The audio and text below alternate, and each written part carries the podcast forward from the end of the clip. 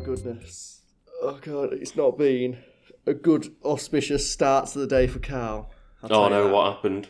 And I just woke up and went for this. Oh, okay.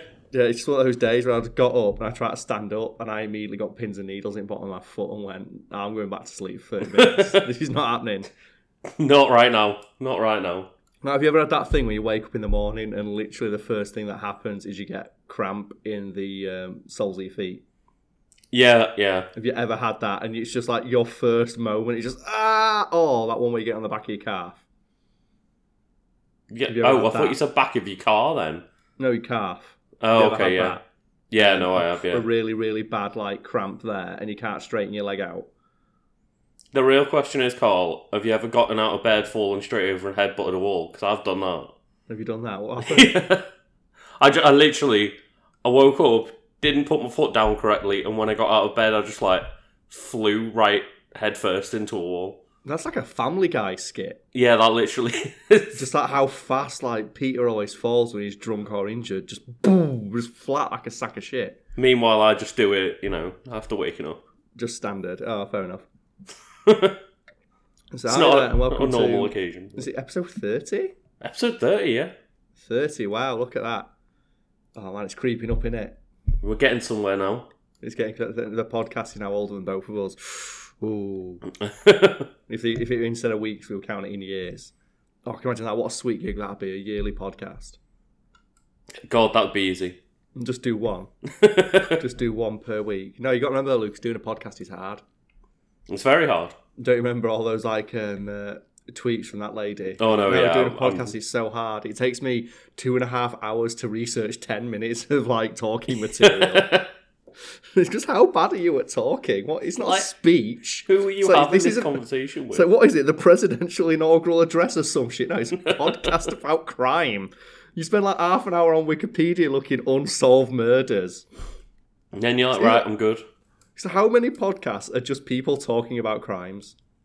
Or Probably unsolved like lot. murders and stuff like that. There's so many of them. It's such a weird specific subgenre. And I've got a friend who wants to start one. Oh, God. and the reason they can't is because they already listened to like 10. Yeah. And they go, oh, we're so inspired. There's so many things they haven't covered. They probably have just in the earlier episodes. Yeah, probably. And she's like, oh, yeah, that's a good point. I better go back and listen to them all. And she came back a while later and went, yeah, they have. Oh, no. Because everyone's covered. Because the, the the new hotness is apparently just big murder. I've heard So as you- well as like um there's ones which are like telling you about how to like look out for stuff that's weird on the streets and stuff. Is that a thing? I, I thought like, it'd be more genre I- YouTube video. yeah, like it's just stories of like, oh, you know, this person got snuck up on and kidnapped by like not paying attention to this, and it's, Oh man, it's like, oh, great, so make me feel nervous on every fucking street corner. Why are you listening to it on a podcast? Yeah, Oh man, that's like when you're watching a film and the person talks about being alone in the house and how dangerous it is, and you look around and go, oh, "Shit." yeah. It's like, oh, thanks for that. I thought for a minute you were going to talk about it was a short-lived meme, but it was one that I personally enjoyed. and It was YouTube. It was basically I forget the format of it now. I don't remember the format, but I don't know what the name of it was. But it was like, oh, like, top image is like YouTuber. Um, someone like tells them they've dropped their wallet in the street, and then it just shows like the thumbnail of the video, and it shows you the title. That time I was almost mugged. All right, You know, yeah, like story YouTubers just making shit up. yeah. It's like YouTuber, here's a pot go bang in the house. YouTube video, it's just like I, my house is haunted. I'm gonna Oh, try and find some of these because these things are gold. While you do your little um, preamble to explain what you've been up to today, mate. Oh, I, I mean, today I haven't really been up to much. Today was just like wake up, have a shower, and see that you wanted me on for a podcast. Yeah. Because it's still the morning for us. Just to clarify, like I'm not the laziest of shits. Oh, I found it. So we've got Know Your Meme up here, and it's the Oh, right, okay. YouTuber Storytime parodies. and it began life with like you know the, the the top ten anime swordsmen. It's just a picture of like TR-8 from uh, Star Wars. oh right, okay. So I've got a, I've got a few of them up here. We're just gonna go for them. Right. Um. Uh, let's have a look. Uh, da, da, da. Right. YouTuber sips water. Story time. I almost drowned three different times. Oh god. Obviously, these aren't real, but it's just like the idea of like how exaggerated YouTuber culture is. yeah, yeah. Oh man. so Um, that's the thing is, I think that like, as you say, it became a, a parody video because so many YouTubers were getting completely out of hand with the stories. and also just lying. Like, Yeah. co- colleague, hey, that's a nice outfit. Blue always brings out your eyes. YouTuber, story time. My stalker co-worker. Store Oh, God. announcement. The store will be closing in 15 minutes. YouTuber, I got locked in a mall for hours. Uber driver drives over pothole. YouTuber, I almost died in an Uber. No clickbait footage. Cole, you know how they say you never know what the good times are until the good times are gone? Yeah. Was that one of those moments? Well, when I found, yeah, when this was a thing, it was a short-lived just genre of memes on YouTube. Yeah. uh, not on YouTube, on Twitter, and they were really, really, really funny because the point is like what you do is the thing you make which do, like the actual video is real. Oh yeah, of course. So it's just like you're using it as like a reaction image to that, and it's just oh man, people found some really good ones. There's like one here, and it's just it snows lightly on a YouTuber, YouTuber, the Blizzard rant, and it's like some shitty gaming one. oh no, wait, it's JonTron. Oh no, wait, I got it right the first time. oh, right. okay. Uh, they're so good. Oh god. Oh, I was like, love- I just fucking love that one though. YouTuber sits water. I almost drowned. Oh, I've always said I should have started making shit up. It'd be great. Cole, is that what we should do? Just make a spin-off channel. Yeah, And anyways, like, YouTuber, make a sock, a sock goes missing. YouTuber, I'm being haunted. Not clickbait. Please help. oh my goodness, I love these things. So good. Oh man, I need to start doing that shit. Just telling like made up bullshit. oh yeah, One of the totally. reasons, like, we tell a lot of stories on the channel. I had to stop doing that because I was running out. Oh really? Yeah, I ran out of like. There's just things that I can, and also I've got I've got some, but they're like Hmm. it's really hard to tell them without either mentioning someone's name or the person I'm talking about, Yeah, of knowing course. I am talking about them, which is uh, really awkward. Which Can you imagine if like anyone that you know starts listening to this podcast and goes, "Oh wait, is Carl talking about me?" That's the thing, because none of my friends would pay money to support me, so I'm all right with that. It's like exactly. Like, I am so safe to tell the, like the story because none of my friends are willing to pay to support me. It was just like when um, I you um, got me started editing fact theme videos and was like, "Oh, I actually need to watch one of your videos." Then Carl like just Yeah. didn't even didn't even No. bother. none of my friends. so And- while I've been looking at all these things, like one of the images here is just a Daily Mail headline: "Teenager arrested after buying PlayStation 4 for eight pounds by weighing it in the fruit section and paying for six pound of food at self-service till." so, so, oh, so talking about stories, I, mean, like, I could tell this one because I know for definite this mate does not watch any of my stuff because they're just too busy out living their life. And Oh, right, okay. My old housemate who um, never paid or paid for shopping, but would always scan it through as onions at Tesco. oh god. And they would get a week's worth of shopping every single week for like £1.50 by putting it all through as onions Oh on the man. self serve machine. And they were like like a really petite, pretty girl. So they Mm-hmm. could always get away with it because whenever a guy came over and just looked and she went, Oh, sorry, I didn't know what I was doing. It's a new machine. And Oh, like, right, oh, that's okay. fine. And obviously, she'd flirt with them. They wouldn't notice that she's put like 30 quid worth of shopping through.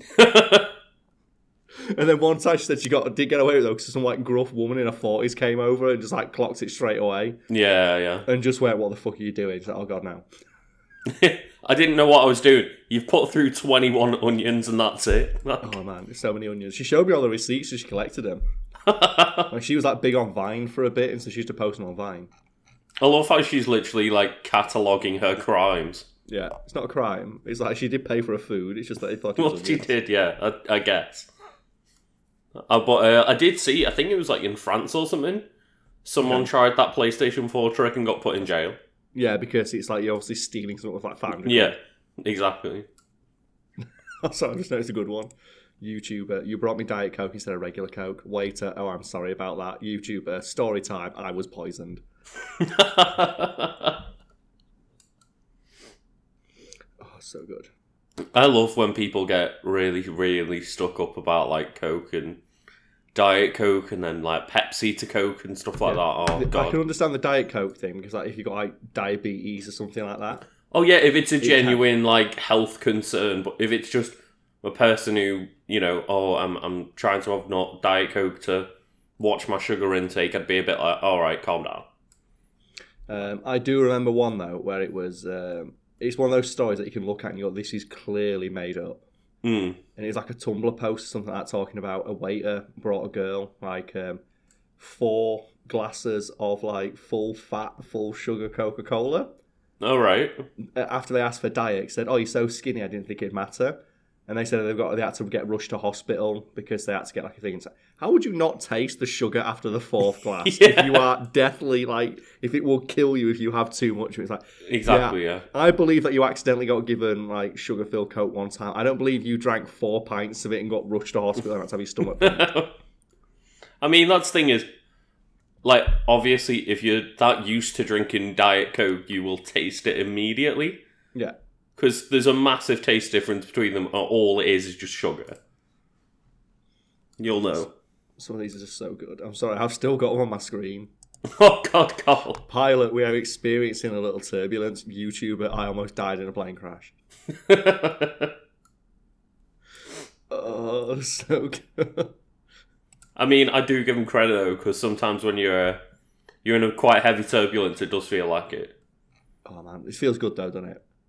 What, when you get? You're like, No, oh, I'm not, de- not going to die today. It's when you see, you look around and you can see like there's the people who don't give a shit, like people who are asleep, and then there's the people who are like absolutely just like um, uh, sweating their knackers off. You're like, oh, God. Yeah.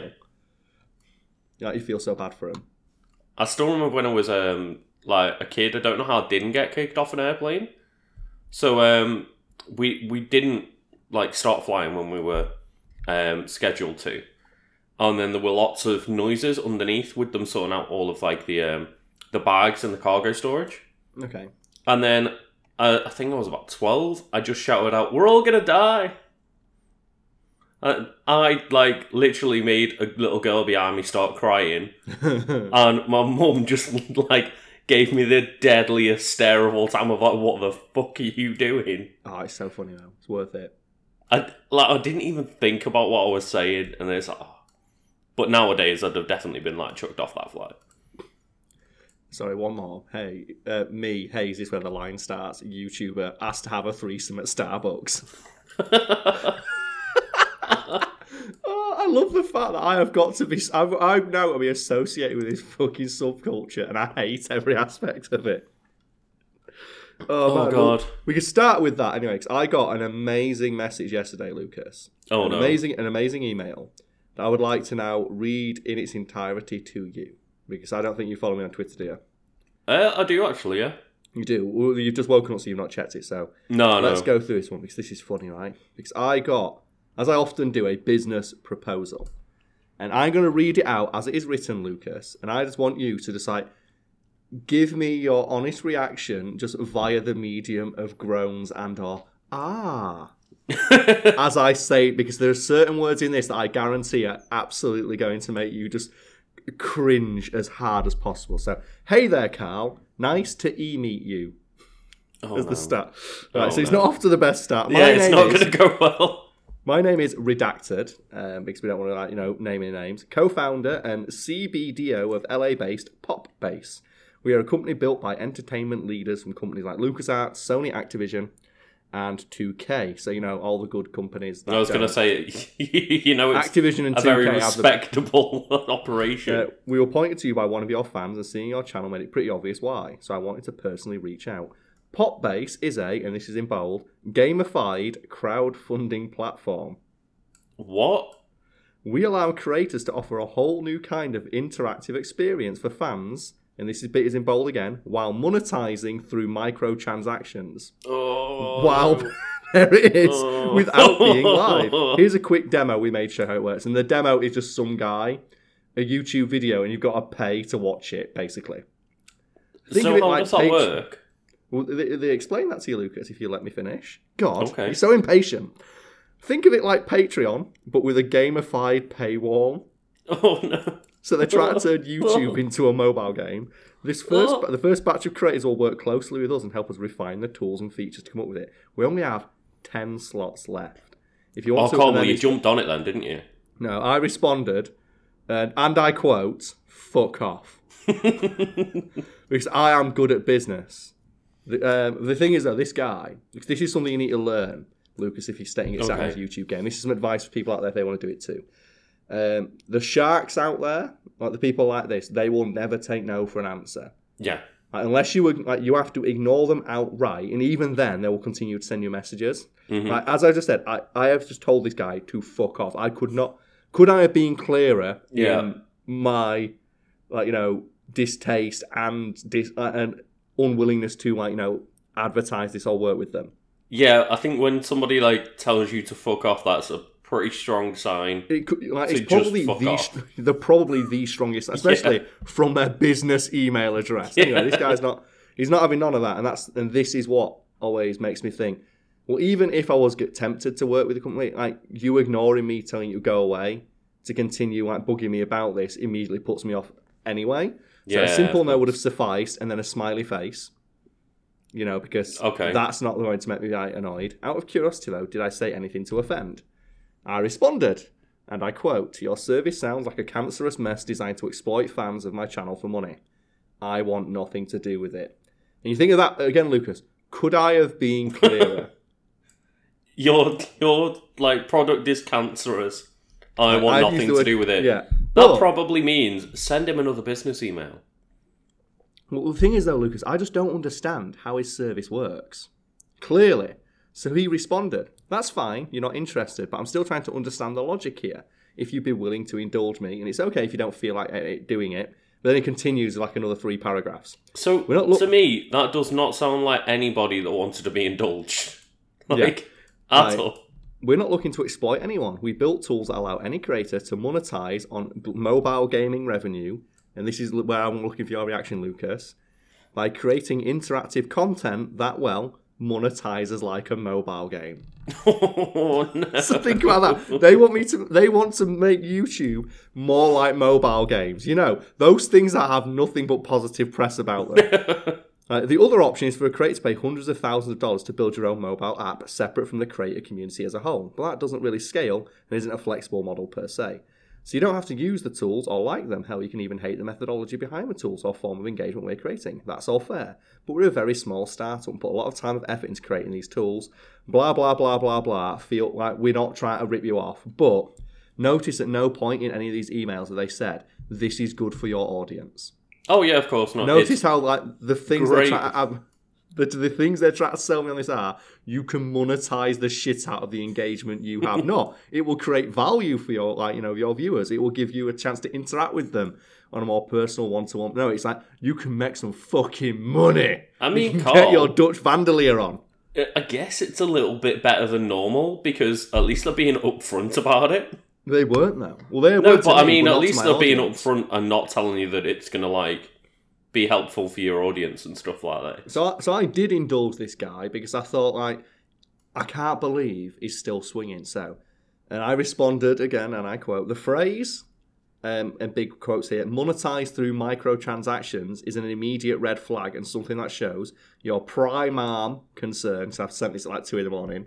So that's supposed to be primary. Is monetizing my audience, not cultivating it. Seriously, when's the last time you heard any consumer praise the addition of microtransactions into anything? And I put that in bold.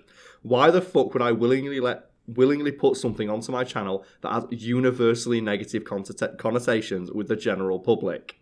Question mark. And Lucas, do you want to guess what this guy did?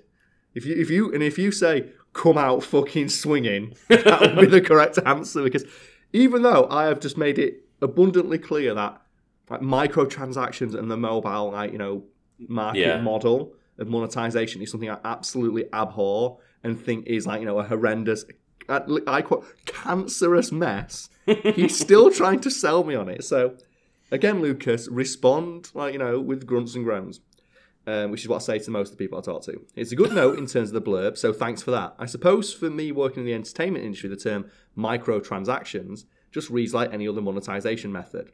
You get blinded to that after a while. So I'm not.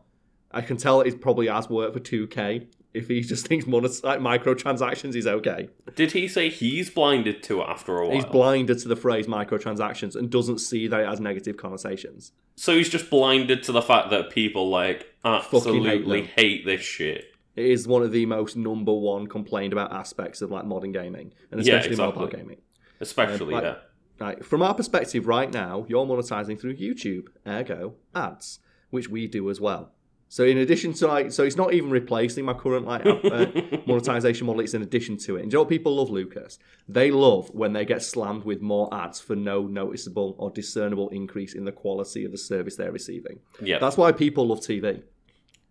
oh, God. Uh, we just add in, we just, and this is the thing, we just add in-game currency and gamification as the method for monetization, as opposed to putting down pure cash. So they're doing that thing that mobile games do. which is like the obfuscation of spending real money Mm-hmm. by hiding it. And they, and you're probably thinking, Carl, at least it doesn't have fucking gems. Let me go on to the Oh, next no. sentence, Lucas. It's a way to support your creator with something other than just throwing down cash through Patreon, which is a hard sell for a lot of viewers. A gem on Popbase is equivalent to 0.13 cents. So if you Oh. create, say, a reaction video on our tool, you sell that episode for six gems. So they're trying to put mobile. I, I thought I was being reductive when I said they're trying to turn YouTube into a mobile game. They are literally literally are. they're literally trying to do that.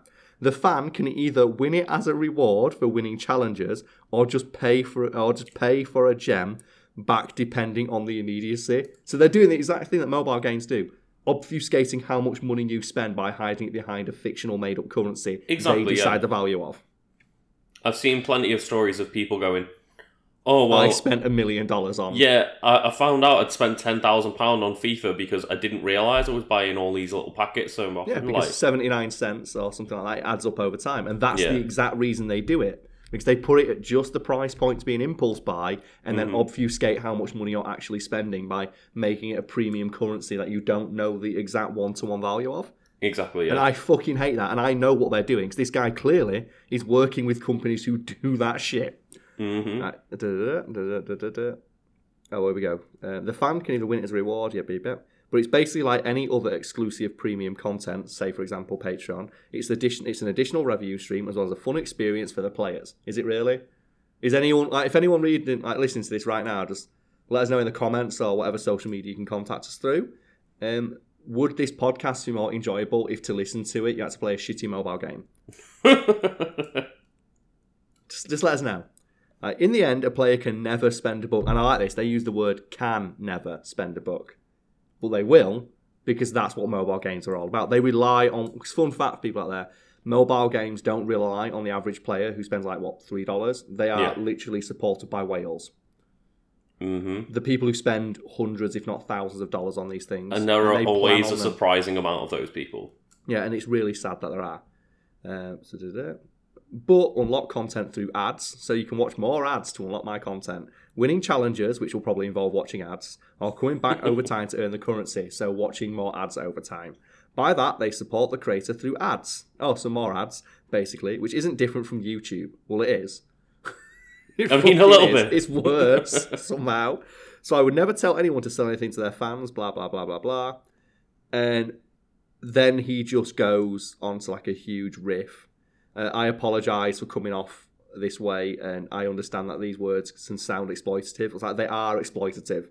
And then I just put that sounds absolutely fucking awful, and I something I guarantee will do nothing but piss people off. Holy shit! To which he responded, "Hopefully not." Winky face. Oh god.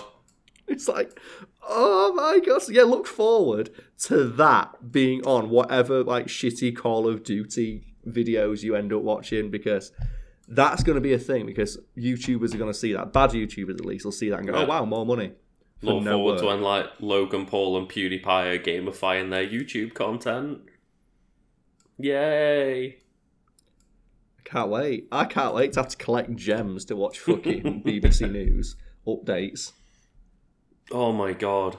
And the worst bit is as well, like that guy apparently follows me on Twitter because I got a message like a short while later just saying, um, uh, "Oh, I saw you. I saw the responses to this, and I just want to say that I am actually a fan." And it's like, oh man, you know that. I don't. You know that this shit don't fly on my channel. Why would I ever do this? what really confuses me is that you got at the start of the email him rec- being recommended to you, and then he watched a video and saw the reason why. But then at Yeah. the end of the conversation, I want to know what video oh, he watched that made, him, that made him think, oh man, Carl's certainly a person who plays that YouTube game.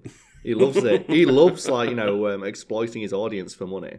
Carl loves like being told what to do. Oh, was it not that episode on why microtransactions are making games better? Oh man, it's so good. I I feel like that might actually be like a um, a Polygon article, so I'm going to Google that because that sounds so like clickbaity. It has to be real. So I'm going to Google that right now. So why microtransactions are making gaming better? There has to be an article that has that. Yeah. No, there's one called "Why Microtransactions Are Killing the Gaming Industry." That's not what I typed in, is it, Google? So let's. I think we can tip. definitely agree on that one. Here's a pro tip for people using Google. If you put quotation marks around something, your Google search has to return that exact phrase. Uh, no results found for why microtransactions are making gaming better. Oh god. Thank God, Gaming Press, you've like, you've impressed me once again by crossing like- this foot high hurdle I've left on the floor. Yeah, to be fair, I mean, I thought there would have been one person just trying to get Yeah. some clicks. Some contrarian dickhead on some Yeah. like no name blog try to get It's like, with it. I'm honestly, I really enjoy paying with crystals to get a skin for my gun. It's, It's great. Oh man, so I thought you'd appreciate that, Lucas. And just any thoughts? Oh, that just sounds absolutely disgusting. It's the, isn't it the worst? Like, you know, oh, okay, we've got some bonus content through Patreon is one thing, but I can just No. choose to buy that or not. It's And You you, know. know. my feelings on Patreon. yeah, I do. We have had a very long, drunken, four and a half hour long discussion where I just like railed like, no, it's the worst thing. It's like it's so exploitative and just like um uh, just it's taking advantage of your audience. It's like trust in you. And he's like, ah, ah, ah. 'cause oh, whatever. We, we disagree on that one, but oh well. But yeah, I You've got Patreon, so yeah I do at the moment. So you know, go help out You've on got- there. you've got to defend it. Um, but yeah, so I just find it bizarre that like somebody is sitting there going, you know what people would really love to get like blocked off with fucking gems, more adverts, gamification of YouTube videos. That's Yeah. exactly what I want to do before I watch a YouTube video. The most ad riddled platform that exists at the moment.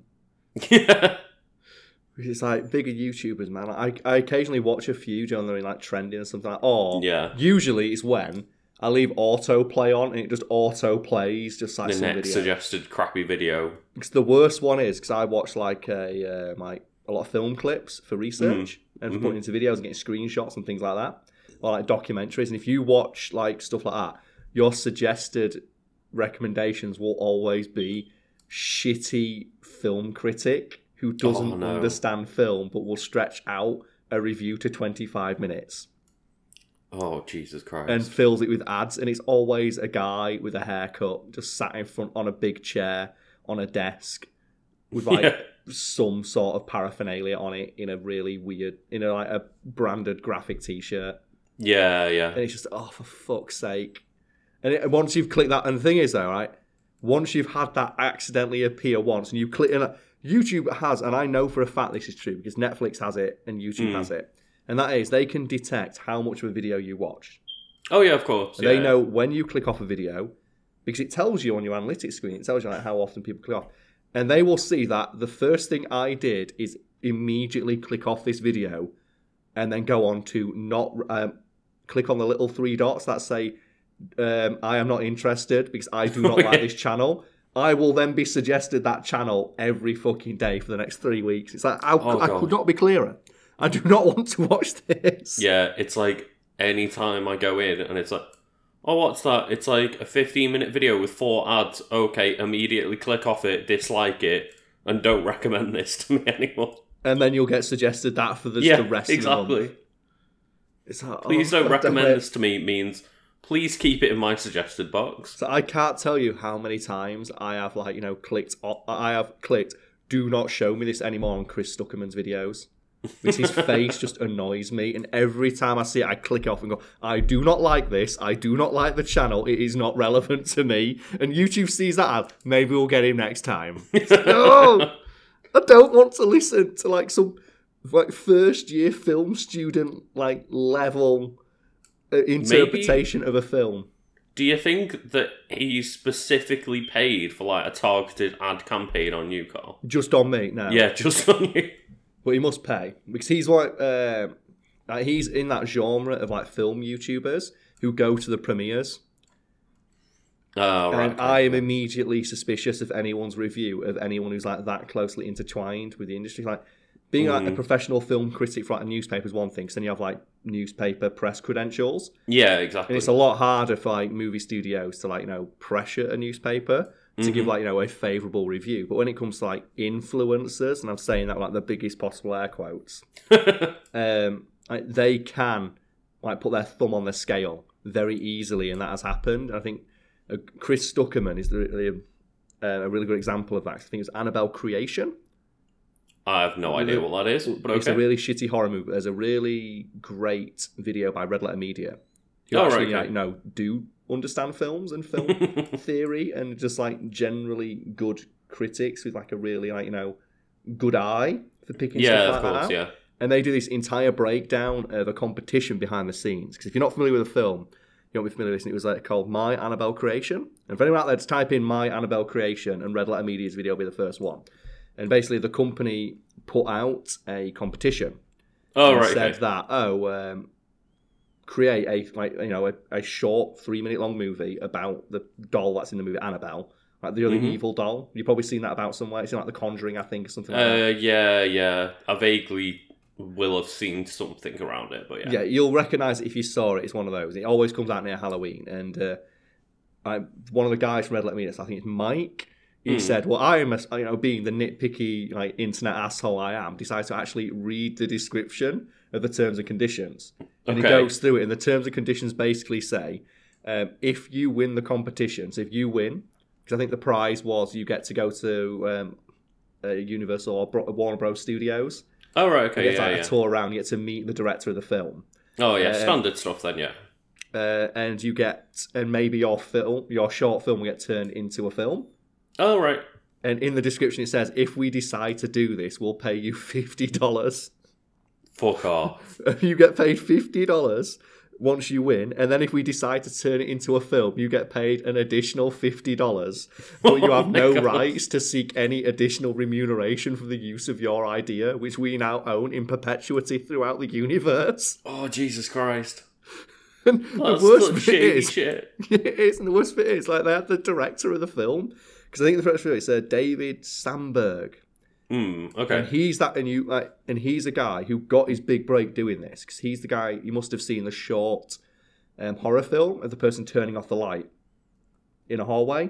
There's a I, I don't every- watch anything horror related. I'm like, oh, Oh, you okay? Well, basically, there's, fucking very, there's, a, baby and don't watch any of it. there's a very, very famous short horror film on YouTube of a person walking down a hallway, and they turn off the light, and as they turn off the light, there's a shadow of like a, a weird figure at the end of the hallway, hmm and then they turn the light back on, and it's gone, and they turn it back off, and it's back, and that's the plot. Oh, right, okay. And then, That's then it. the then the monster gives you a jump scare, and it's like this one minute long thing, and they turned that film into an entire idea. Oh, yeah. So obviously the director believed in this. He's like, "Oh, cool, that's how I got my big breaking on." Someone saw this short movie I made, noticed my chops, and I got given a film.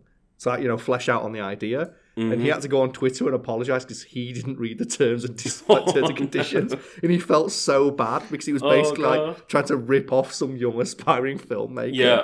That's the thing is, it's just, oh, well, a lot of people are just going to send us possibly great, possibly awful ideas for horror movies. But the thing is, there though, like, from Warner Bros. perspective, is basically we're getting given a bunch of free ideas for movies that we can then buy for fifty dollars, and then But they can only buy the winning one $50. yeah. But think So, about that. Like, yeah. how many times do you hear about um, like scripts and things like that getting bought? I think it happened to a former Cracked writer actually, Michael Swaim. Oh, right. Like he wrote, he was commissioned to write a script, Mm.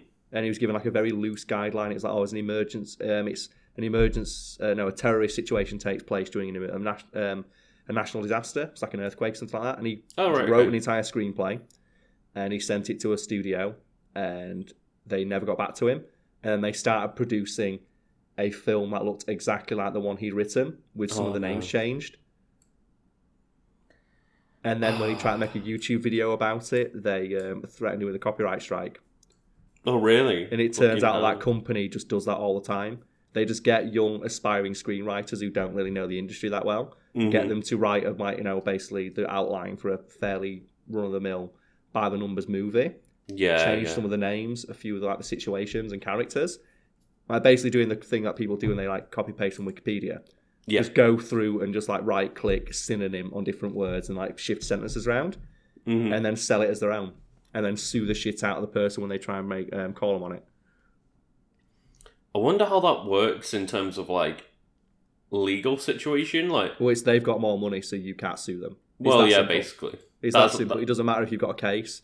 Capitalism at its finest. Yeah, and as well, they've changed it just enough to be legally distinct. And even if you do win, the cost of doing it is generally not worth it because they'll bury Yeah. you in legal fees. Mm-hmm. Because that's how it works. But anyway, the reason I wanted to bring this up is because Warner Bros. was willing to do that around the thing of Annabelle creation. And what Red Letter Media they also talk about is the fact that it had 100% on Rotten Tomatoes for like four like de- like four weeks or something like that prior to it getting released. And it turns out, and one of the faces they zoom in on is Chris Stuckmann, who gave it a perfect 100%.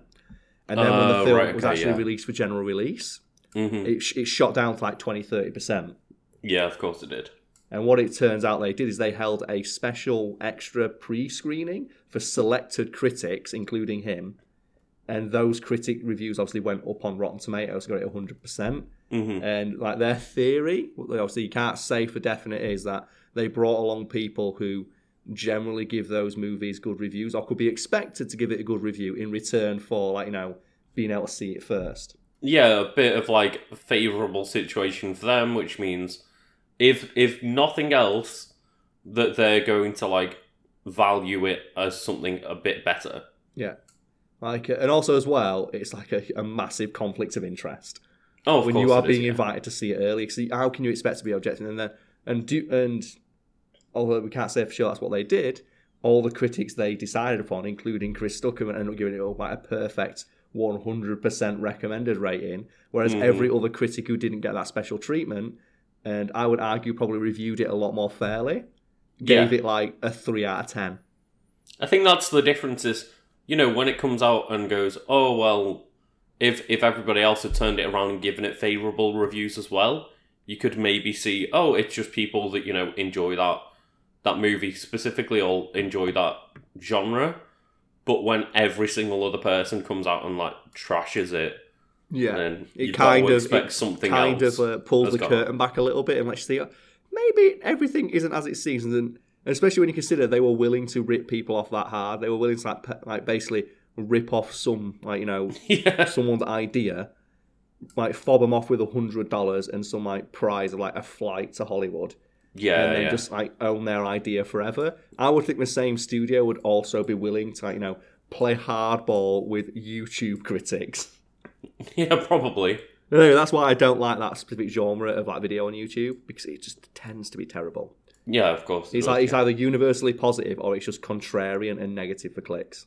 hmm You very rarely find anything else, and I think one thing that does get me about, um, like, say, you know, a lot of people who watch YouTube who go uh, like and attack people for always Mhm. giving things favorable reviews or what you know, what have you.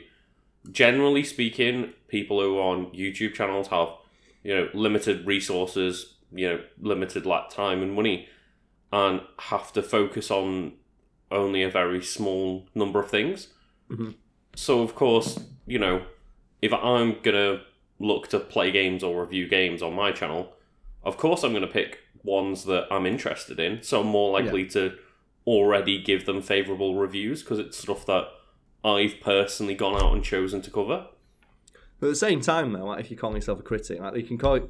That's what annoys me. Like the critic should look at things like you know it's in the name critically. Yeah, And- exactly. A problem I always have with like um, a lot of like YouTubers who describe themselves as critics is that they don't Mhm. do that. Like they, it's the most surface level reading of the film, and I don't want that. I can get that. Oh, by no, yeah. reading the user reviews on like on IMDb or Rotten Tomatoes. Exactly. I'm, I'm looking for a more like I'm seeking out a critic because you like at the very least hope you have some deeper understanding of film, hmm and that's why I'm seeking out your opinion. your expertise on this subject is Oh what yeah, I that's the want thing to know. you know, if I was to ever talk about a movie, as much as I hate just looking at a movie on the surface level of just going, "Oh, that was fun," like I would never say that I look deeply enough into a movie to think myself as like a critic Neither or do to I. have that ability. I understand like some elements of like film production and like basic like basic composition of stuff.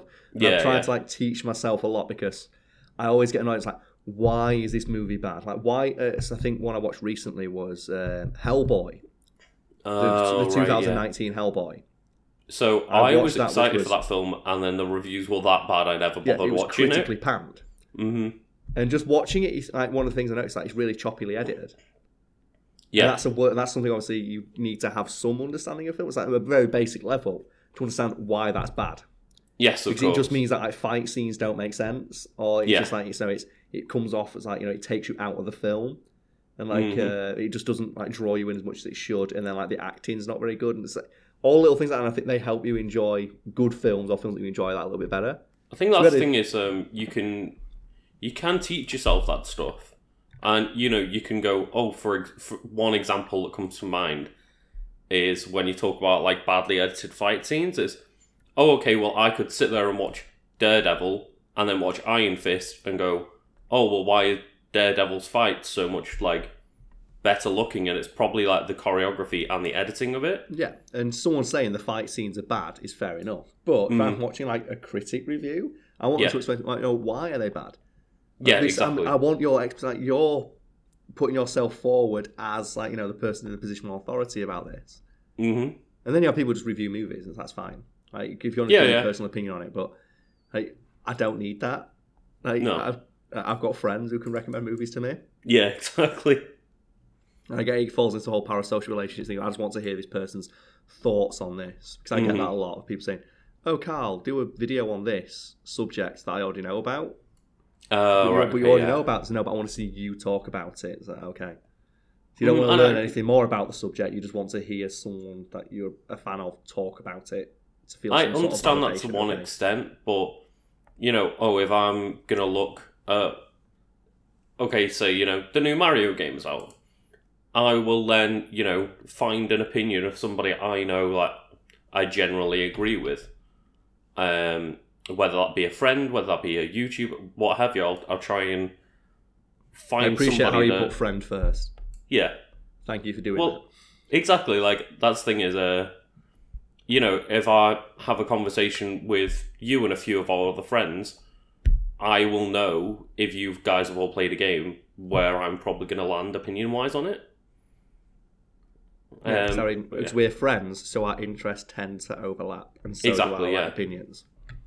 In some ways, in other ways, not so much. no, exactly. But that's you know, Example, what makes us different human beings. Well, I like the um, as a friend of mine had a big argument with me once. hmm It's like I don't know how you can't agree with me on this. If something's really stupid as well, I was like, mate, look, friction makes fire. Yeah. It's that simple. hmm It's like without friction, you've got no, you've got no, you haven't got fire. There's no passion. It's like the reason that I, you know, we're friend is because we can talk about stuff like this and not have it devolve into a screaming match like we almost just did then. Like maybe just like you know, grow up a little bit. yeah. It's not me course. attacking you. It's me attacking something like you like, and I don't like the thing. But don't put so much of your like, personality. Don't hinge so much of your personality on this thing. No, exactly, and you've got to understand that other people will have differing opinions. Like, for example, me and you, we both like Pokemon games, Mhm. and we've recently both, you know, played a bit of Pokemon together and stuff. Oh yeah, we man. will, we will disagree on, for example, our favorite Pokemon. It'd be a really boring conversation if we both just went, "Well, I like Pikachu, yeah, Speaking of which, I can't believe you nicked my fucking Game Boy. Yeah." You I picked up my. do that. The, right, so we could talk about this. Like, because me and Luke's played some Pokemon over the weekend, and you Mhm. took my Game Boy and I took yours. But I don't know how that happened because you have two Game Boys in a bot, in, like, in a, pro- their own special bag, and you somehow still grabbed mine instead of yours. Well, because I think both of them were like left on the side. But yours Like, got on like your, like, Zelda T- pattern on the front. I know, Mine's but the plain black one. I literally because I thought that I plugged mine to charge overnight before I got on the train. So when I just saw one that was plugged in, I just picked up that and the charger quickly and threw it in my Oh, bag without grabbed it. looking. Yeah. So I didn't go, oh, which one's got the Zelda pattern on? I want went, oh, that one's plugged in, that'll be mine. So I just, yeah, I assumed that mine was the one on charge. Well, speaking of like Pokemon and like you know leading on from uh, Also, like, you- just while we're griping, you've got my Switch dock at yours. ah, go ahead. So you know. I can't play go- my Goose game now. Ah, Untitled Goose Game, get wrecked. Anyway, well, speaking of like Pokemon and YouTube rabbit holes, Oh yeah. something I stumbled across was like this. Um, the reason I wanted to get back into Pokemon Mm. is because I just like the rant. I very rarely go for that danger click of like I'm recommended something and it looks quite interesting. I Oh, really, right, okay, because I've yeah. had so many times where I've clicked it and immediately I get introduced to say, "Hey there, guys, welcome." And I'm like, "Fuck's sake, it happened again!" And it's like, click off. Yeah, yeah. So I'm I am not willing to like you know commit to watching like 20 of these videos and listening to that for 40 seconds. Um, this dude, I think it's False Swipe Gaming. oh he yeah, does, I've, he does I've seen that competitive before. Yeah. breakdowns of Pokemon, Mm-hmm. and it just talks about. And the reason I like it is because he talks about all the interesting tactics you can use with all the individual Pokemon. Of course, yeah. And he doesn't just cover. Um, like uh, just here's the best. He's like here's an obscure one, like a Beedrill, and he just says, "Oh, it sucks. It's terrible. Yeah. here are the sets you can put on it to kind of make it work, but they're still terrible. They still Mhm. get beaten by this. And that led to me getting suggested um, videos of like actual competitive Pokemon matches, which are a thing. I think it's VGC. yeah. the VGC, yeah, they are a massive thing, and Yeah. you know they've been going like for years, and there is like big Pokemon tournaments within trading card game and video card ga- Oh, yeah, video the- game as well. with really, really high prizes. And Mhm. what the reason I want to talk about this is because I just happened, I stumbled across one. Okay, so here's like the final from 2019, which happened apparently like three days ago. Oh right, okay. recording this, so that was quite handy. And it was the final was two guys using basically the same team, I'm all, not surprised. all, all legendaries, all perfectly Mhm. trained, all with the same moves. Yeah. And I went, oh well, this video's like an hour long, so this would be like what three, four matches. No, that's the entire finals, Oh my god. and it's just like one hour of just like staring at two people using the same Pokemon. It's like for fuck's sake. There's Out like eight how many? There's Yeah, like eight hundred. 800 of these things, and then and then people have the gall and the cheek to complain that oh man, how dare they try and like you know put the rost cut the roster down? It's like who gives a fuck? Like the people they're like, they're putting the money into, like to try and cultivate the community around it, like the competitive scene. Yeah. all use like six anyway. That's the thing is, um, I've looked at a couple of those videos before, and I've looked at um, just generally like the results of tournaments. It's always the same. And one time, um, I think it was like eight of the top ten had the exact same team. Oh, it's so good. It's like wow, okay. There's- there's So I have a 800 choice of eight hundred Pokemon, you all picked like eight different Pokemon between you or something. Yeah. Like when you can bring six in. That's so, bad. It's so bad. And then people, It's just so yeah. boring to watch. And then I looked at the, like the view count. It's like a million people watch this, and yeah, I love. I think I love Pokemon, but I watched like twenty minutes and went, "Well, it's just six legendaries fighting each other. How is this any fun?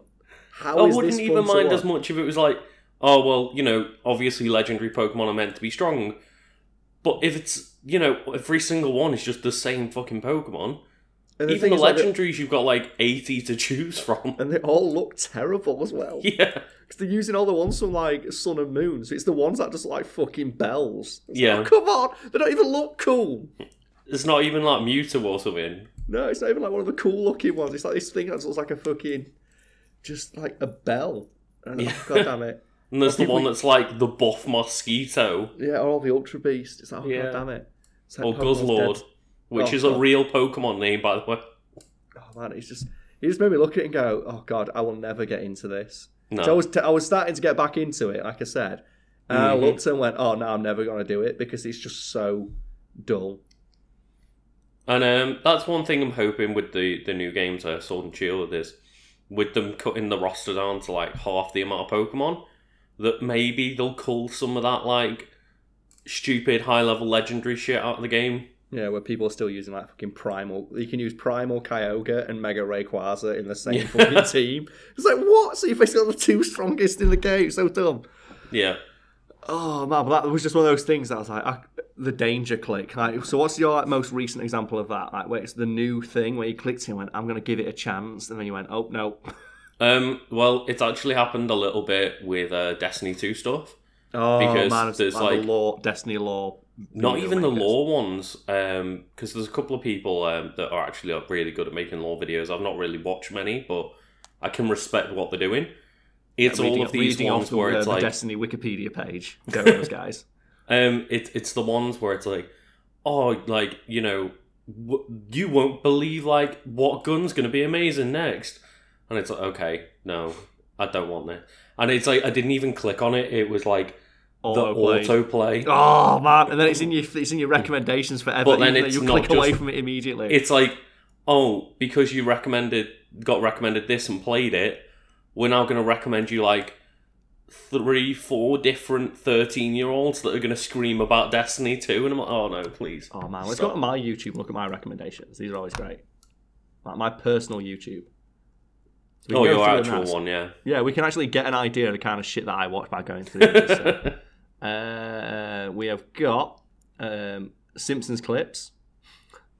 of course, We've yeah. got That oh, does there it not surprise False me. Swipe Gaming. How good was Nidoqueen actually? Not Uh, very. the 2016 uh, Championship VG Masters. I watched a lot of Pokemon of it. And do you know what the best bit is? I can see from the thumbnail it's Primal Groudon versus Primal Kyogre. oh God. We've just like t- with Darkrai and Rayquaza as backup. Yeah, so oh, how, how fun! Um, a compilation of the best friends, you know, like you know, rip in peace, like uh, Zaibatsu. Uh, today I found out video, so I've just got like Simon Whistler's like you know smug bald head looking at me. Was it one that you wrote? Uh, no, it wasn't. Oh no, okay. That wasn't one. Um, a Dragon Ball Z fight video of the new character. So people try and act. I was looking at new character stuff to get some ideas. Ah, right, okay. and yeah. then just a couple of things from the news um, Donald Trump and Boris Johnson. So that's my recommended section right at the top. because you know what? The news is just dominated by those two guys now, anyway. Oh, the thing is, like, I don't even um watch like news videos on YouTube or anything, but it's still like the breaking news topic is like right underneath all of my recommended videos at all times. And I appreciate how they do that. I always like, because I always, when I get up, I'll watch the, um, do the, like the 30 second news updates, like BBC and stuff like that. Oh it's yeah, just a good way of catching up on the news. And every single one is just oh the government's falling apart further. Basically, yeah, it's nice great. to see. it's always good to see just like, oh, the world's falling apart again. Oh, no. Thirty Not again. seconds at a time. Thank you, go- thank you, government. Oh yeah, the Oh, Terminator came out for Mortal Kombat 11 as well. Okay, so that's like when does the movie come out? Because I've that's Yeah, they're the second, out that. third game that I've seen that crossover with. My favorite bit is though, like, um, people don't know, like Mortal Kombat 11, you can like Arnold Schwarzenegger Terminator's in it, but it's old Terminator from Terminator Dark Fate, and Arnold Yeah. Schwarzenegger agreed to let them scan his face in.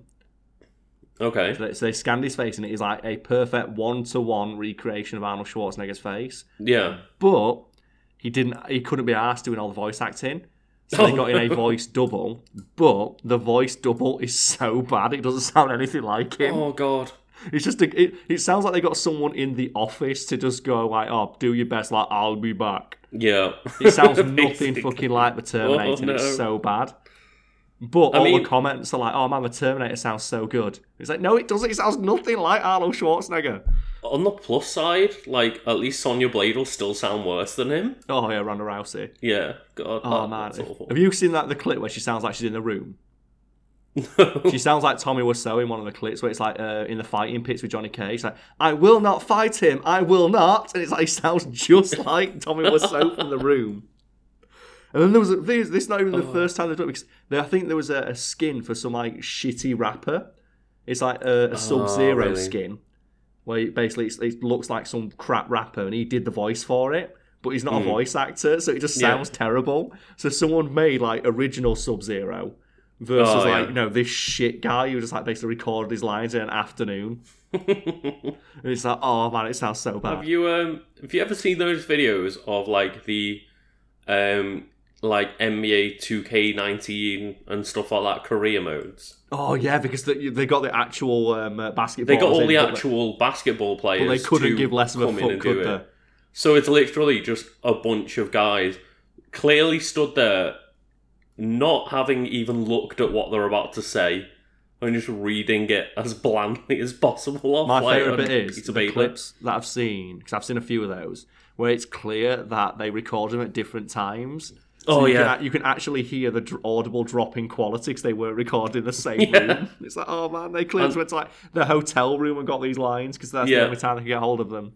Exactly, and it's just great because it's they just read every single line they needed in one block without ever like putting it in, into a conversation with somebody else. Yeah, So it's oh, not like they even- recorded two people talking. It's just, oh yes, that was good match. Oh, it's so good. Oh man, have you seen all Uh-huh. like the FIFA 11 have done that as well? Or FIFA like uh, whatever it is now. Like twenty now. Yeah, there's a, a great breakdown I saw because the day that FIFA 20 got released, um, the trending hashtag in the UK was fix FIFA. And I read through this, and this is hilarious. And I'll, tr- I'll try and recall what some of the bugs were because they are amazing. My favourite one was if you transferred a player in career mode to another team, and he hmm. wouldn't actually leave your team and would just stand in the middle of the pitch and not move for every subsequent game. oh no! So he just stand there like a sentinel, like a ghost, So the ghost just of a player. oh yeah, I don't want you on my team, and he just refuses and stands just in the middle of every fucking pitch. Just game. Zinedine Zidane refuses. and like, another one was if you lower, if you raise someone's wages, you'd immediately get fired oh, because there was a glitch in the pre or a glitch but a bug in the previous like game where you could do something like raise a player's wages by like to like hundred million a week or something like that Mm. for one week and then transfer them because obviously oh now suddenly this Ah, player's right, now okay, worth billions. yeah. That's, uh, that's I think that's how it works. And so to do that, anytime you raise someone's wages to counteract it, you just your character gets fired. oh no! So it's oh wow, my, my, my new youth hopeful, um, Yeah. you know, scored four goals on his opening game. Let's give him like you know a bonus this week. You're fired. like He just oh, scored. He scored four goals and won us the Premiership. How dare you give him a bonus? Can you imagine like being um, that player coming into that negotiation? Oh, you know, boss, I've been playing well, and I, I thought I could have a bit of like a boost to my salary. I can't do that. I'll get fired, mate. Yeah, I I'm guess. I, I will literally get fired if I give that. You just give what you do is you shake his hand, then you get fired. So that wasn't in his contract. He's, you're not allowed to shake his hand. Like you go and you buy him a pint at the bar and get fired. It's, oh no! oh my god. Oh, it's so good.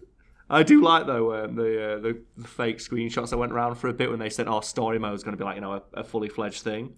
And they were showing like the uh, the multiple choice thing, and one of the Oh, like, I right, think okay, one of the yeah. options for it is, like, "Oh man, uh, how do you respond to this player who said like you know he tackled him roughly?" And one of the Hmm. options that someone like photoshopped in was "chat shit, get banged." It's like fucking that's Britain. That's Britain, all right. That's Britain right there. Chat shit, get banged. oh So man, good. I I just love watching like every single year something of one of the big sports games is just a complete Always mess. fucked up because they don't care, do they? I mean, they care about making money from them. Oh yeah, and that's all they give a shit about. And speaking of like patch notes, that reminded me of something I, I happened upon uh, recently, oh right, which okay. was: Have you ever heard the thing of um, Sims Three patch notes? I mean, I'm I understand what patch notes are, but I don't know Yeah. specifically about Well, Sims.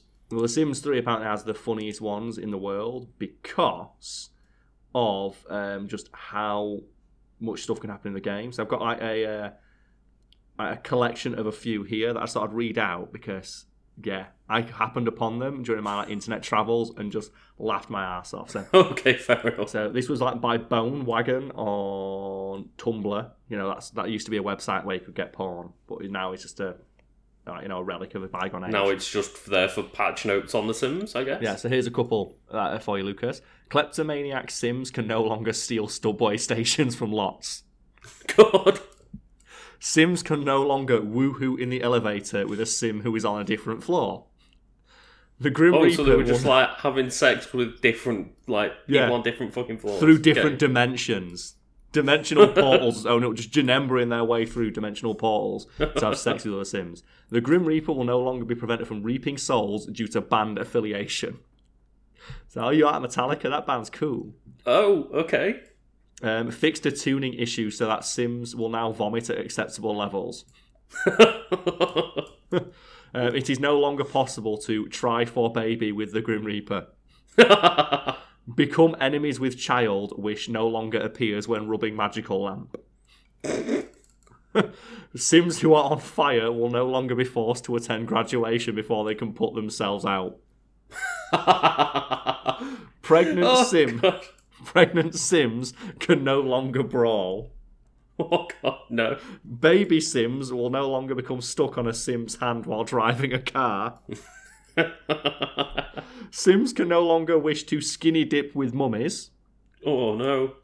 Ah, and finally, a meteor can hit a building, which case everyone will run out before the collision. Those who do not exit the building will die. Sims will automatically leave if a meteor is approaching, unless it is a school in which children are not allowed, allowed to leave and will always die. Oh no. Education is the most serious thing in the, in the Sims universe. You're on fire. No, you graduate, motherfucker. Then you put yourself out. Oh god, and then after you've just put your fucking self out and hit graduation, no, you can't leave. Meteor's about to hit. Sorry. Would you like some new ones, Lucas? Oh, go on then. Oh god, right. So, um, fixes a bug that causes Sims to teleport off some new beds. Okay. Fixes a, an issue that causes Sims to get stuck in the grab a slice interaction on pizza. Fixes an issue the fulfillment of the buy video game system, um, which when buying the GeoGeo Joy Toy 3 Console 2 video game system, Sims may walk and stand on bridges. Dead relatives will no longer uh, will no longer appear alive in your Sims family tree while traveling to Egypt. Fire engines will maintain all functionality after Sims drive them. Sims will no longer walk on water to view paintings placed on swimming pool walls. Fix an issue where ghosts would become stuck in vehicles under certain conditions.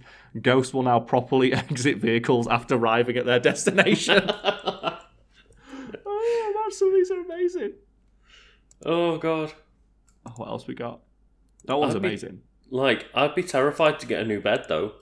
If there was just just tele- a chance to teleport to some And then it's random just- location. Yeah, and then it's just the same one. Oh, we've got some new ones here.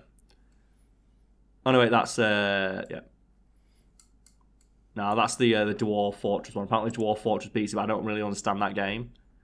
I don't know. No. But I just I love that one though. It's so good. it's just it is no longer to, um, uh, possible to steal subway cars. so that's kleptomania on a level I can't even fathom. Yeah. I must steal subway cars. I mean, fair play to them. So Do you think remember like that they get all the way home before anyone notices? Yeah.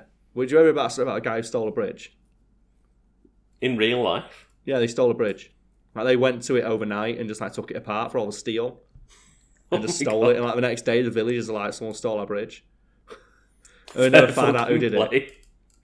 If you can steal a fucking bridge, fair play. You you reminds me better of- not. My favourite crime of all time is the cookie rustler. You ever heard about this? No? because every part of this story is amazing. Like I'll try and recount it as best I can. Basically, there was a guy who owned like a store, so it's like a little mom and pop shop. So he owned it outright, but every single day, um, all the cookies in his shop would be crunched because someone walked in and grabbed the ba- the, the packet of cookies and crunched all the biscuits individually in the packet on every single piece of um, on every single packet of cookies that he had, and then did it to all his bread as well. What? Uh, uh, and Lucas like, if this happened once, you'd be pissed off. Yeah.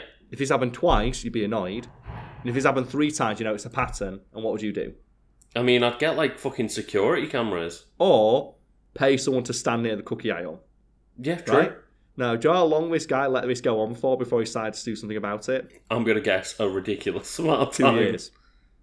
Two years. He let it happen for two years before he finally decided to get a video camera to figure out who was doing it. It was happening literally every single day. Surely at that point, just look for the guy who comes in every day and spends three hours in the cookie section. yeah. But no, he waited two years to try Oh, and figure out who was doing it. Like What? every Jesus single Christ. day, someone was walking in and crushing all his cookies, and he's like, "I don't know what to do." So how about just go stand in the oh, move the cookies to the front of the till. Yeah. And it's like the guy says, Oh. "Oh, I've, I estimate I've lost like twelve thousand dollars in inventory by doing this." It's like, well, after the first, like, after I'd lost five thousand dollars of inventory, I consider investing in a security camera. I wouldn't then lose another five thousand and then two thousand on top of that. If I thought, okay, now it's getting serious. yeah. it's clear this guy's not going to stop. I mean, yeah, after like a week, you'd notice it was going to be a fucking trend and start doing something about it. Like, it's just so good. The fact the guy waited for so long is amazing. Oh, God. I think it could, like, um, it was like the guy's called like the cookie rustler, which makes it even better. Oh, dear. Just walking in and just crunching all his cookies and bread. He's such a dick move in it. I wonder, like, whatever convinced, like, the, the person to ever come in and do that. Uh, it must have just been like I guess it started as just like a joke and then it became an obsession. It's like there's another story here. I want to get the details for this one because it's um uh, this story is actually amazing. Uh, Phantom. What, what, like, at what point do you think to yourself, I should probably stop? Like, did someone, like, invite him on holiday and he's like, oh, sorry, mate. Like, I can't be gone for, like, a week. I've got got these Yeah. cookies to rustle. I've got to go crunch the cookies. Well, here's one. Right? this is another one of my like favorite stories, and this is um, a guy in Norway at the Stavanger Golf Club, which they it's described here as a scenic waterside course in uh. Oh, sorry, Hafrsfjord. I don't know how to pronounce Norwegian words. Basically, it's in Norway and it's nice. Yeah. Um, and there is a guy who no one knows who he is, and all he does is he goes in on a night and he takes a shit in the holes Oh. of this golf course. And according to the groundskeeper, he has a couple of favourite holes, and they know it's a man because the poos are too massive to be from a woman. That's a direct quote. Other than that, they know nothing about this man. Um, and they have tried to catch him by installing high powered lights, but no video cameras for some reason. yeah. Because as I said, they oh they installed high powered lights. He climbed a tree next to the lights and wriggled far out on a branch and dismantled the spotlights. How he Oh, managed to feed hell. without electrocuting himself is a riddle. Would you want Yeah. to have a guess at how long he's been doing this for? And this is as of 2015. 2015. Uh, Yeah. A year? Keep going. Two years? Keep going. Like, five years? Keep going. Fuck off, really? Keep going, Lucas. Uh, like, eight years? Keep going. Just a little bit more. Ten? Ten years, yes. There is a guy, years. and he's. and I think he's still doing it because I remember seeing an update on this like a couple of months ago. But this is like an article from 2015. Yeah, yeah. for decades, a guy has just been sneaking and breaking into a golf course to take a shit in the holes, seemingly for no reason. oh my god. And apparently the groundskeeper was just so annoyed. It says like every now and again, you just walk, you just wake up and just a big poo. Oh no. and there's nothing you could do about it. And it reminds me of, like, I hope this is a true story. It's like on an Ask Reddit thing, Hmm. which obviously you can't trust everything that's written here, but Yeah, yeah. like, it, the way it was written seemed like a real story. It was basically like some guy's dad like got fucked over by a homeowners association when he was trying to move, oh, right, okay. and the guy was like, "Oh no, your lawn's like too long," and stuff like that. If you ever heard any stories about like homeowners association in America, they can be terrible. Mm, yeah, yeah. After they moved, the dad got so annoyed that every couple of weeks he'd just like drive in the dead of night to the the oh like the leader of the homeowners association and just take a perfect shit on his manicured lawn. Just every couple of weeks he'd just go out for a drive, and they asked him when he was going. I'm going to shit on that guy's lawn, oh god. and he just do it. And apparently the dad did it for years. Just every now and again, he's like he wouldn't, he wouldn't do it enough where it was a like irregularity, but every now and again would just go out and just take a perfect shit on his lawn. So like, not enough that the guy would get like you know install cameras for it, but enough that it annoys him. Yeah. Well, I mean, if you do it once, it'd annoy him. I'd hope. But like every couple of weeks, there's just something about that level of just pettiness that I Yeah. deeply, deeply respect. I mean, that's the thing is, if somebody's pissed you off that much that you are going out in the dead of night to take a To dump shit on their lawn. like- oh god. It becomes an obsession after a certain point. That's how crop circles started, don't you know? What do you mean? That's how they started. Crop circles started because it was an obsession. Like the story behind this, I forget the names of the guys, but literally it was um, two guys were out having a pint in, Oh, yeah. in the south of England, and one of them just said, "Oh, do you want?" Like they were, I went walked up to the top of like a hill, hmm Like you know, with like they got a couple of bottles for the walk, and they walked to the top and they sat on a um, uh, a bench, and they noticed a, a farmer planting a load of corn, and like one friend turns to the other one and says, "Do you want to have a bit of fun?" And he wasn't Oh, suggesting right, a threesome okay. because he wasn't a YouTuber, but uh, he said, and they decided that in a, when that corn had grown, they would come down and they would flatten the wheat into a pattern oh, to right, okay. confuse people. And it's amazing because, like, if you ever heard like the stories about crop circles, like you hear like, oh, they're made by aliens because they're too perfect Yeah, to yeah. be done by people. So I'll bring up like the because I wrote an article about this. I'll bring this up so we can go through the facts on it. So, uh, because the the actual facts about it are like hilarious. So, da, da, da. I'm going to find the dudes' names first. So it's uh, Doug Bower and Dave Chorley. Oh, right, okay. And it was something they began in the 1970s. And what they did is they went out with, and you probably heard like, oh man, um, crop circles like they're caused by aliens because they're too perfect. They're too perfect Yeah, spherical to be done by humans. They can Mhm. only be done by someone who can see from above. Yeah. It's like no, what the guy did is like he was an engineer or something in the past, like when he before he retired, and Oh, he would right. just like you know just basically make them on a piece of paper and Oh, go okay, out yeah. with like you know surveying equipment, and Mhm. then and I'm not making this up with a plank of wood attached to a piece of string. what? He would just like place it on the bottom of the wheat and then slowly press it down with his foot to flatten it, oh, God. and then he would just walk around in a circle, doing that. And the only thing he had to line it like, line up his things was, and I'm not making this up, a baseball cap through which he put a small hoop of wire. oh, my God. So they did that. This And- commitment. And what they did, and they did this for 20 years. Oh, my God. and they would go, and they got such a laugh out of it. They started like you know suggesting, or they Hmm. started like you know going to um, like you know ufologists and experts saying, "Oh, we've got a big feeling there might be a crop circle in this field at this exact time tomorrow evening." Um, go look and check it out, and they would go in like the day before and put the crop circle there, and then all the ufologists would turn up.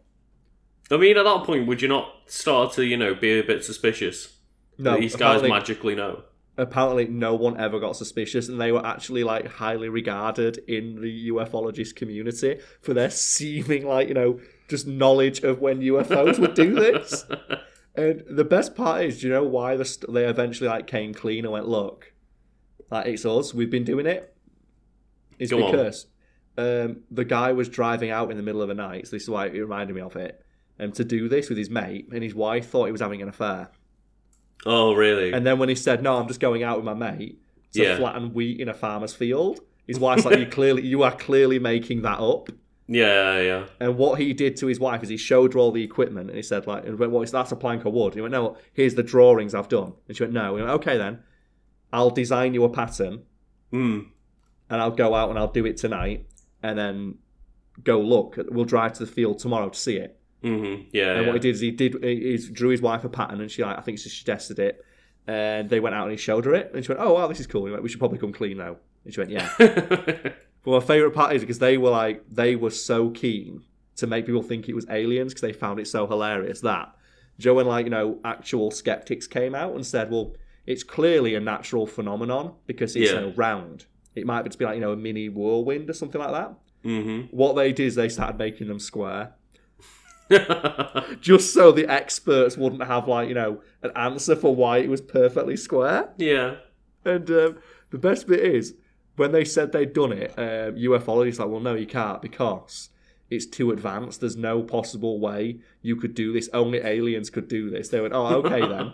We'll show you. And they went out live and just made a perfect one.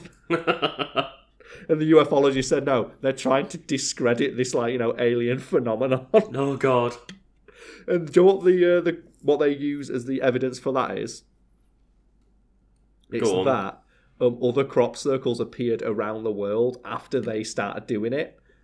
Oh, right. Okay. Yeah. obviously the it's very easy to see that now other pranksters decided to be very funny to do, or maybe people who just want it's like you know farmers who wanted to like you know attract attention to them. Yeah. they did end yeah. up being quite a big tourist draw. Mhm. But like, I love the idea that the ufologists, like their their actual defense for why it's not bullshit is maybe the aliens saw you doing it and then decided to join in. That's their actual argument. Oh, God. Isn't that good? But it was just two guys just going out in a field and they go out with like a couple of bottles of beer, do it, and then go the next morning and just laugh their fucking asses off as they saw like the news taking pictures of it. Yeah. Oh, it's like, oh, what an absolute like just big pair of big dick legends.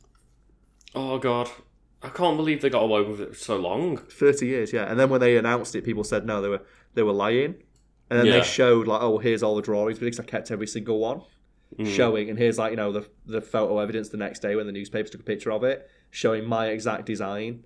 Yeah. And like, no, you're making it up. oh god, I don't think I'd be committed to that. It's just so funny. I It's mean, just so good. Yeah. I just, I, I just think to myself though, I'm like, do, do some people not have anything better to do with their time? But it's one of those things, like I said, it's like the, the, the pooper, the phantom pooper as he's known, or like the guy Yeah. who crunched the cookies.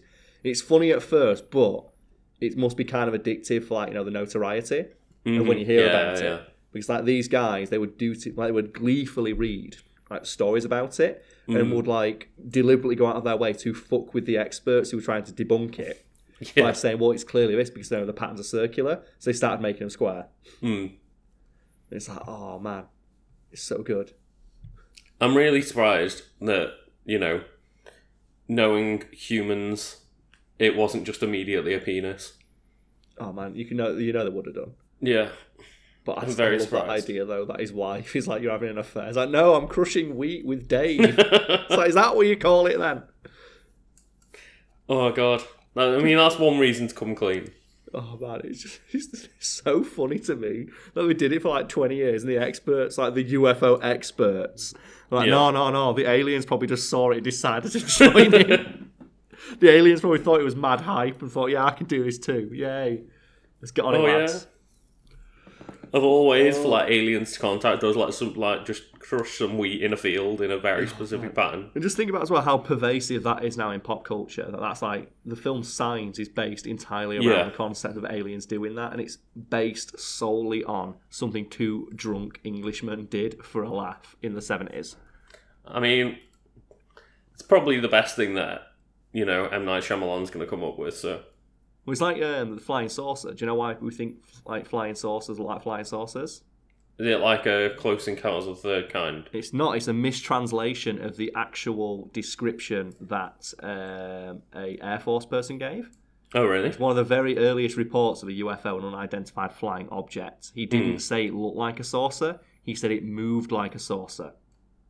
Oh right. Okay. He said it moved like a saucer being thrown through the air, so like a disc, like a frisbee yeah. or something like that. And I think he actually described it as being like you know cigar shaped, so like a rocket ship. Oh But- okay. That got mistranslated, and like obviously, like, you know, the uh, telephone game of history decided that no, he actually said it was saucer like, and they thought that meant it looked like a saucer, and that's where the flying saucer image Uh. came from. Oh, fair enough. And it's really funny, obviously, because that was something that was like, you know, had no basis in the reality of the situation, Yeah. but pop culture nabbed onto it, and now people think like, you know, UFOs like flying saucers, and Mhm, people yeah. are like, you know, making hoax videos, like you know, to try and you know push that idea, or make their UFOs look like saucers. Even though, if you want to go with the original report of a UFO, it should absolutely look like a cigar. Oh okay. I mean, That's, fair that's enough. really funny. Yeah. Yeah, if you, you know, we should just go make one that looks like a cigar. Well, that's how you do it. But I just like that idea that they're not supposed. The only reason they look like flying, like look like discs, Mm. is because people misunderstood what that guy meant when he was like, you know, um, uh, reporting it to his superiors because he was like from like the deep south. Yeah, Like, you know, his, his speech was a little bit off. So it's like, oh, it's saucer-like, and he meant in, in his movements, not his look. Oh wow. Ah, man, people are stupid, eh? Yeah. But just think about now, like how many people, like actual people who actually believe it, think that aliens fly in flying saucers, even though there is literally no evidence to support that. Yeah, fair It's enough. It's all I based mean, on a mistranslation Yeah. uh, or a misunderstanding of one guy's comment in the 1950s. Yeah. I, I oh, I find that so weird that like our entire like idea of this random object is just based off what one person said. Yeah, and we got it wrong. Like, and it's yeah, we got it wrong anyway.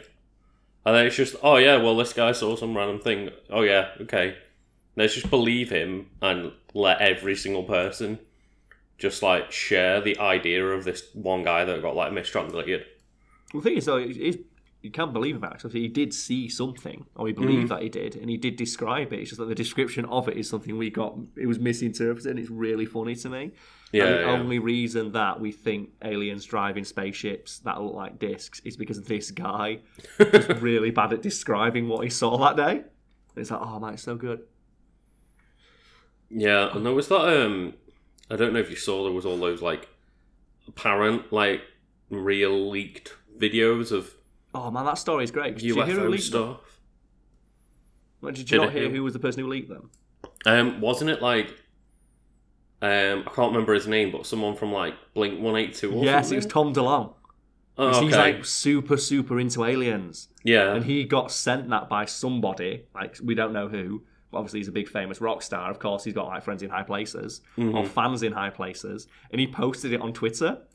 And the government had to come out. I think the air force went yeah those weren't meant to be released. They are classified. Oh we're looking into where mr delonge got his information.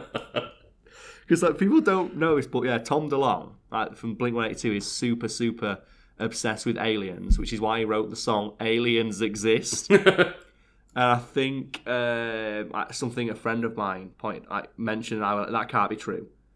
I Yeah. looked it up and it was when Chester Bennington died.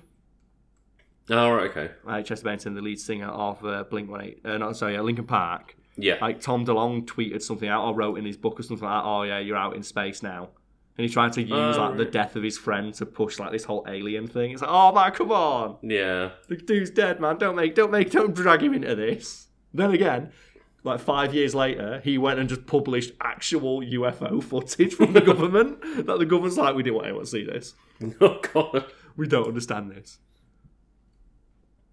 Oh All that stuff. no, I mean, like, I, I don't know uh, you, but personally, I I don't see how there's any chance that we're the only life forms in the entire universe. Oh yeah, I, I don't believe though there's little green men that are coming down. No, I really don't think like.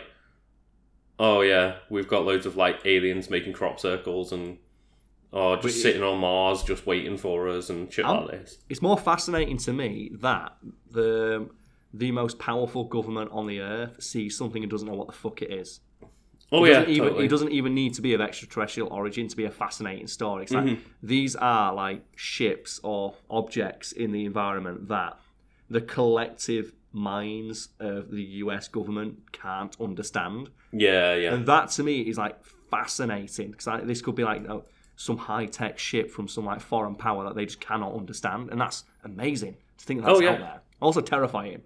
it is terrifying. The largest, most powerful military on earth can't like discern what the fuck this thing is with all the technology it has access to. It's like, oh god, Yeah.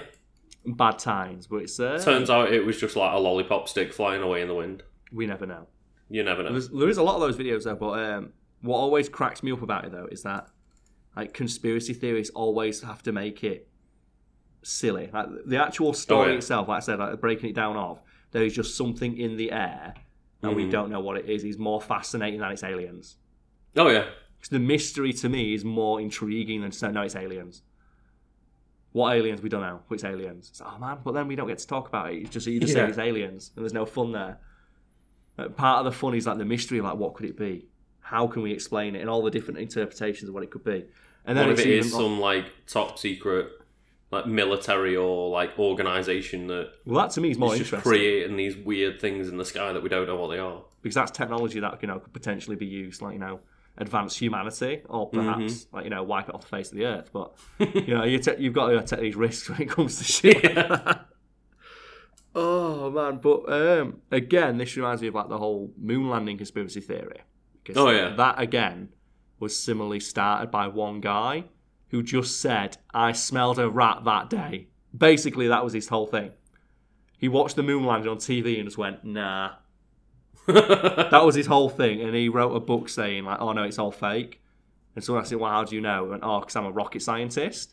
And they Oh, looked at his right, okay. credentials and went, "Well, no, you weren't. You worked for a company that made rockets as a Yeah, yeah. copywriter.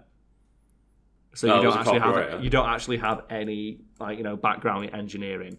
And his whole thrust of the moon landing conspiracy theory was, I saw one report in the 1950s that said the success rate of a manned mission to the moon was like five percent. Oh, right. Okay. Yeah. And then a decade later, they can somehow land man on the moon perfectly. It doesn't make any sense. So he doesn't. So I should point out that report he says that he saw, as far as anyone can tell, does not exist. so it's either like it was either so classified that no, it's either so classified no one's seen it, except for a guy who had no clearance credentials and worked as a copywriter, somehow stumbled upon it in the 1960s, or he was just making shit up. Uh, but anyway, uh, his original book alleging the moon landing is a fascinating read. Like, not the one Oh, right, okay. What he did is he re-released it a couple of times over the years as um, um, parts of his story fell apart oh, right. to yeah. make them make more sense. Um, Meanwhile, the moon landing, like you know, the thing he says is a conspiracy. The story from NASA has never once deviated from the way they've told Yeah. it, and there are reams and reams of physical evidence proving that's the case. But whatever, let's talk about his because one of my favourite things he suggests is that um, they didn't actually go to the moon; they filmed it live on a sound stage. Yeah, like in LA somewhere. Yeah. Uh, no, in Nevada, Oh, in Nevada. Area 51, because it's not you know Oh, it's not a conspiracy theory unless it involves Area 51. Yeah, of course. and not, he yeah. alleges that they filmed the actual footage of the moon landing. You know, the footage that would be recorded, the, the the footage that would be viewed billions of times. Oh yeah. Like, you know, the world over, studied by every nation on Earth until the end of time, with Mm-hmm. a 10 second delay.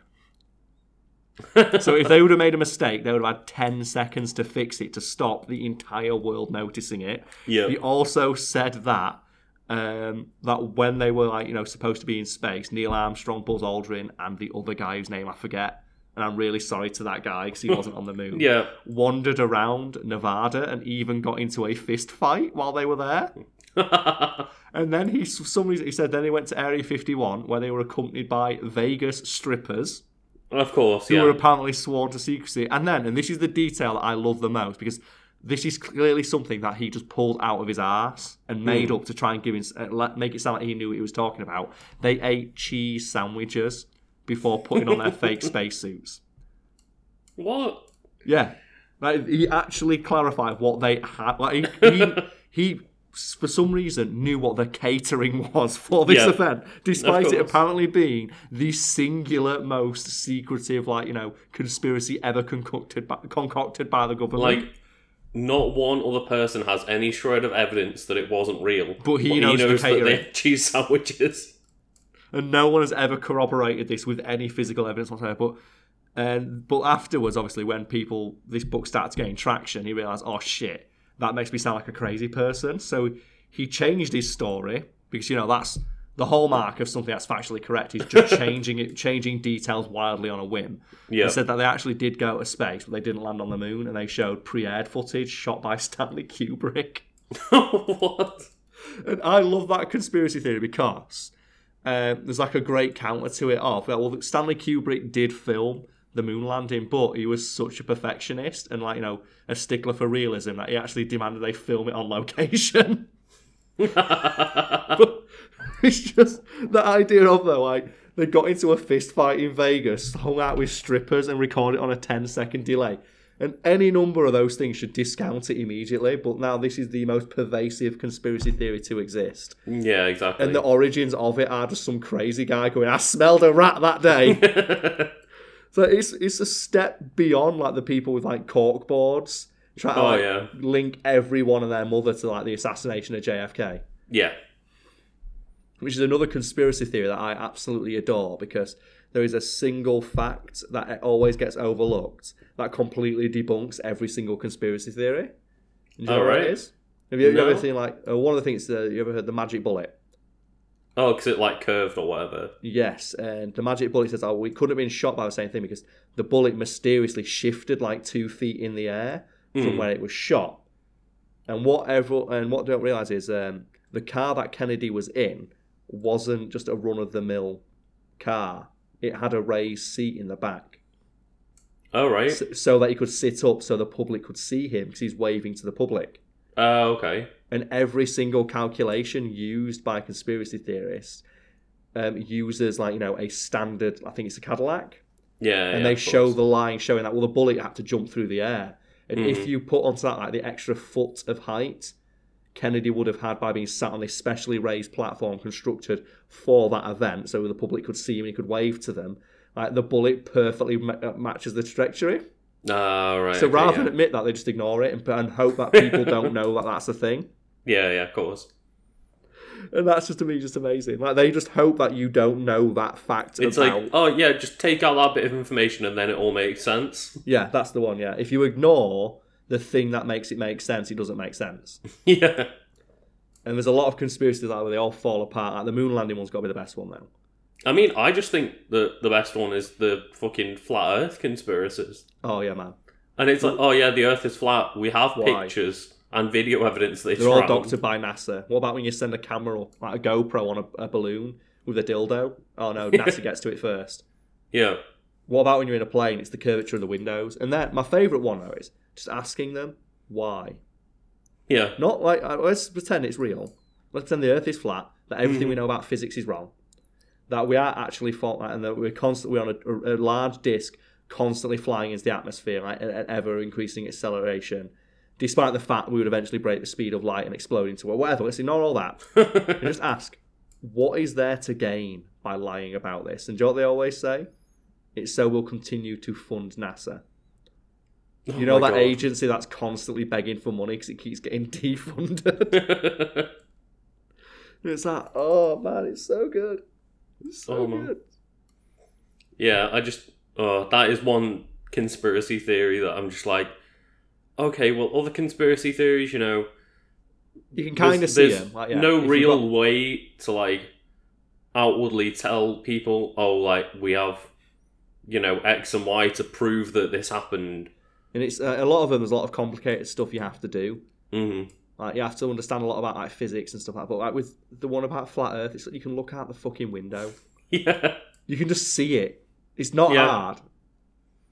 It's like nobody throughout. And I don't think any point in history has it ever been widely held that the Earth was flat. Ever. We've always yeah. known it was round. Because the earliest explorers noted that you didn't fall off the fucking edge of the world and they could see the curvature of the horizon. Yeah. Oh, if the. Earth is flat, why does the horizon like disappear? No, what they're saying is it goes off the edge. No, yeah, it does. Yeah. I still love that. Have you ever seen that? Um, it's a great tweet from someone who's like, "Oh, I got kicked out of a flat Earth um, believers group on Facebook for sharing the forbidden image." And What's it's a uh, image? it's it's an image of like a meteor hitting the flat Earth, and it flips, and all the dinosaurs fly into space. it's like the forbidden image. Oh, it's so good. oh god. Oh, I love that one. That's so fucking good. You know what? Now I want to believe that the flat Earth exists great. just because of that. I just love like how many celebrities believe it though. It's crazy. I think like AJ Styles, the wrestler believes like Shaquille O'Neal believes it. Um, B- B.O.B. the rapper. Well, they've not, but they've expressed like you know, like you know, interest in the thing. Said, oh, they've got some good ideas. It's like, well, no, they haven't. yeah, You- yeah. Like you're rich, go speak to someone who knows. Have you seen um, the one where Ronda it's just like, who's just like the worst and believes like the Sandy Hook conspiracy. Oh yeah, Oh come on, like you couldn't even believe like one of the funny ones. one of You the stupid bel- ones. You have to believe the one that's like horribly offensive to like you know hundreds of thousands of people. Yeah, yeah. You have to believe the one that actively makes the lives of like grieving parents worse. Why couldn't you just be like, you know, fellow wrestler AJ Styles and think the earth is flat? Have you seen the one that's like the guy just um gets the the like level balance Oh, he takes it on a plane. and he just takes it on a plane, yeah. And And it's it's all like, turbulent, and he sees it all up. It's not moving because it wouldn't. 'cause you're on a fucking plane. The Yeah. plane's flat, you idiot. the plane's fucking flat. it's so good. I am genuinely surprised that we haven't had someone try and open the door to a plane. Oh yeah, I'm genuinely surprised that hasn't happened yet. That someone like who's crazy enough to like think this is real think it's a massive global conspiracy and that everyone's against them. Hasn't I'm sure just go- someone's tried. And then it's been like, immediately tackled by like you know airplane security. Yeah, like, yeah, like an air marshal or something, just whoop their ass. yeah, exactly. Oh, Like just like the stewardesses on the plane, just like tackling them down to the ground. oh it's like, like air marshals. Um, and they're not so much a thing in the UK, but they're a really big thing in America. And there's a, I remember watching a documentary about this where, like, do you want to guess what the point of an air marshal is? It's, it's probably fairly self-explanatory. I mean, I would just presume it's like to have you know somebody undercover to make sure that there's no security Yes. issues or whatever. And, and the operative word in your sentence there, Lucas, was undercover. hmm Now, the idea behind air marshal is that they look exactly like any passenger. Yeah, They exactly. Yeah. Exactly like a holiday maker or a businessman Mhm. traveling on a plane, and they put them on random flights or ones that are deemed to be high risk. You know, just keep an eye out, just in case, like you know, yeah, yeah. Just in case wants to- happens. in case someone wants to try some shit. And they've been a thing for a while. However, following 9-11, there was like a huge push to make them more visible because people Oh, didn't right, feel okay, safe yeah. on planes. So what they did is they hand, I think it was I don't know who's in charge of like air travel in the U- uh, United States, Mhm. whoever that is issued like you know they sent down okay, no more casual dress. You have to go. You have to now uh, comply with military grooming standards and right. wear Okay. a suit Yeah. and every single air marshal currently like you know working for like you know like the government went that's a stupid fucking idea because then people know who we are. Yeah. they also said oh no air marshals have to be given like you know boarding priority. Oh, so of course, like they get if so you see like a groomed person in a a, person suit, get on immaculately- yeah, first. get on first. You know that guy's got a gun.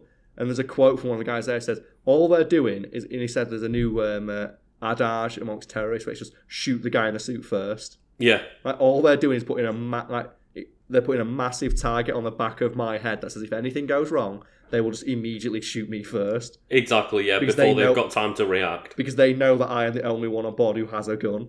And it's like, oh no, why would they do this? It's Yeah. like, and all the air marshals, are like, um, I forget the documentary now, but it's like a, a really like eye-opening one where they keep talking about like nothing we do stops people like you know bringing down planes. It's all theatre. If Oh, anything, right, we're making okay, them more unsafe because now they know not just get not to get on the plane that we're on, or they can Mm-hmm. see us. And it said to the point like we're so easily picked out of a crowd, passengers will come up to me and say, "Thank you for your service." It's like no, No. that's the exact opposite of what we're supposed to be. Yeah. Exactly.